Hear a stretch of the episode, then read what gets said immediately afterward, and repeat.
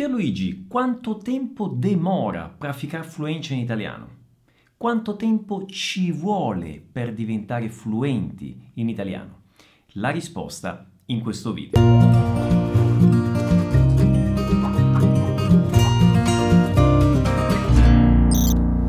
Ciao a tutti, come va? Benvenuti a questo nuovo video. Per chi non mi conosce, io sono Pierluigi, creatore di questo canale Vuoi apprendere italiano e del programma Vai, che è il mio corso di immersione nella lingua e nella cultura italiana.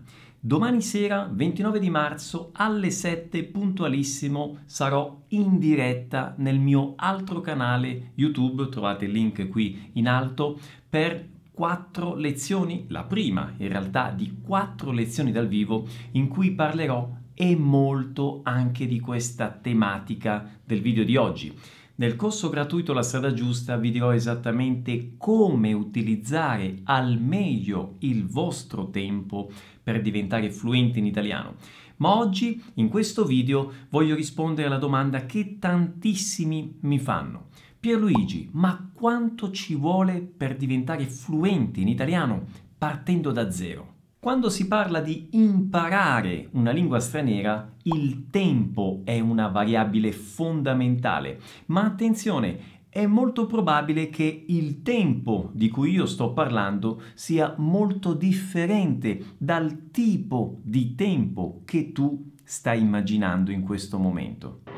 In che senso? Beh, perché generalmente si pensa al tempo di studio formale della lingua. Si pensa ad esempio al tempo passato a lezione, ascoltando un professore che parla di una tematica grammaticale magari in portoghese. Si pensa al tempo studiando regole grammaticali su un libro di grammatica. Non a caso, una delle domande che mi fanno più spesso su Instagram è Pierluigi, quale libro di grammatica italiana mi consigli? Ma in realtà, se devo dirla tutta, il libro di grammatica ha un'importanza marginale nel processo che ti porta a diventare fluente in italiano. Tanto fai, è uguale, no, come si dice in italiano. Le cose che contano davvero sono altre e a questo proposito, la strada giusta nel corso gratuito ti dico esattamente quali sono le cose che contano davvero. Si pensa al tempo passato facendo esercizi scritti per fissare le regole grammaticali studiate. Mamma mia! Se parliamo di questo tipo di tempo, del tempo di studio formale della lingua, secondo me non basta una vita per diventare fluenti in italiano. Io ad esempio, parlando dell'inglese, ho dedicato 11 anni della mia vita allo studio formale dell'inglese. Risultato, non ero fluente, ma ero un ottimo conoscitore della teoria, della grammatica inglese, sapevo fare molto bene i compiti in classe a scuola, ho avuto il massimo dei voti all'esame di inglese all'università ma semplicemente non ero capace di vedere un film in inglese, di ascoltare un podcast o addirittura di fare una conversazione in inglese con qualsiasi madrelingua. Non ero capace di usare la lingua in modo fluente. Tu per caso hai avuto un'esperienza simile alla mia, magari con l'italiano o perché no con un'altra lingua? Se sì, ti prego, fammelo sapere qui sotto nei commenti, così perlomeno ci consoliamo a vicenda. Come si dice in italiano, mal comune, mezzo gaudio. Ora, se oltre a questo tempo di studio formale si aggiunge dell'altro tempo facendo altre cose con la lingua, e allora credo che sia possibile sì eh, diventare fluenti, ma attenzione, se si continua a dare priorità comunque a concentrarsi sullo studio formale, secondo me in ogni caso ci vogliono anni, anni e anni per poter diventare fluenti. E allora, secondo me, per ridurre questo tempo bisogna sostituire questo tempo di studio formale della lingua con un tempo di contatto, un tempo di esposizione alla lingua autentica, cioè la lingua vera parlata dai madrelingua.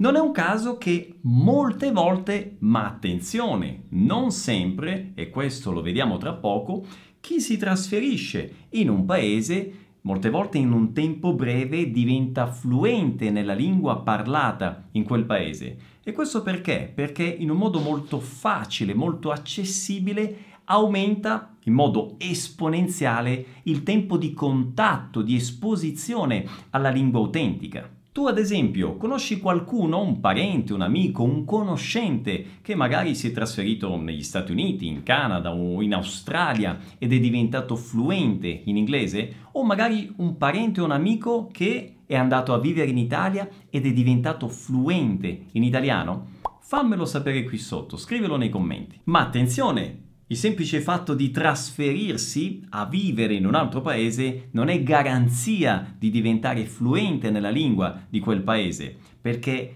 il fatto di esporsi alla lingua è un elemento necessario per diventare fluenti, ma non è sufficiente. Non basta la semplice esposizione. E d'altra parte, per avere contatto con la lingua autentica italiana non è necessario trasferirsi in Italia. Puoi fare questa cosa semplicemente qui in Brasile con un cellulare o con un computer come stai facendo in questo momento, ascoltando il mio video. Ma qui subentra un altro problema. Magari qualcuno di voi in questo momento sta pensando, ma se io tenho tempo di contatto, di esposição à língua autêntica. Io assisto a Rai, eh, escuto músicas italianas, escuto podcast, alt. In quegli anni, 11 anni di studio formale dell'inglese, io ho ascoltato migliaia e migliaia di ore di musica e di canzoni in inglese. Ma c'è un però, un dettaglio che non è un dettaglio. Di quelle canzoni, di quei testi io capivo molto poco, capivo il ritornello, capivo qualche espressione o parola qua e là, ma in realtà io il significato di quei testi lo capivo molto poco. Quindi non è sufficiente il semplice contatto, occorre un tempo di contatto cosciente con la lingua, cioè voi dovete ascoltare la lingua, possibilmente dovete contemporaneamente leggere quello che state ascoltando, come stai facendo tu in questo momento. Quindi ascoltando e leggendo contemporaneamente tu capisci molto, capisci in buona parte il significato di quello che sto dicendo, di quello che stai ascoltando. E allora questo è un tempo di esposizione alla lingua che produce realmente risultati. E allora, se parliamo di tempo di contatto cosciente con la lingua, quanto tempo occorre per diventare fluenti in italiano partendo da zero? Beh, io posso condividere con voi quella che è stata la mia esperienza facendo il percorso opposto, cioè dall'italiano al portoghese. Io in circa un anno Stando in Italia, abitando in Italia, ho imparato il portoghese, mi sono trasferito in Brasile e qui mi sono reso conto che ero fluente in portoghese. Cosa significa? Ero capace di capire tutto quello che i madrelingua dicevano ed ero capace di comunicare in modo agile, facile, chiaro con tutti e in ogni situazione. Quindi un anno credo che sia un tempo ragionevolmente sufficiente per raggiungere questo obiettivo, considerando che italiano e portoghese sono due lingue molto simili. Ovviamente ci sono però tante e tante variabili che possono ridurre o aumentare questo tempo. Pensate ad esempio alla motivazione, fondamentale, alla costanza, alla regolarità, alla possibilità di avere una interazione con un madrelingua, al tempo di esposizione giornaliero alla lingua autentica e tante altre variabili di cui parlerò in modo molto più approfondito nel corso gratuito La strada giusta.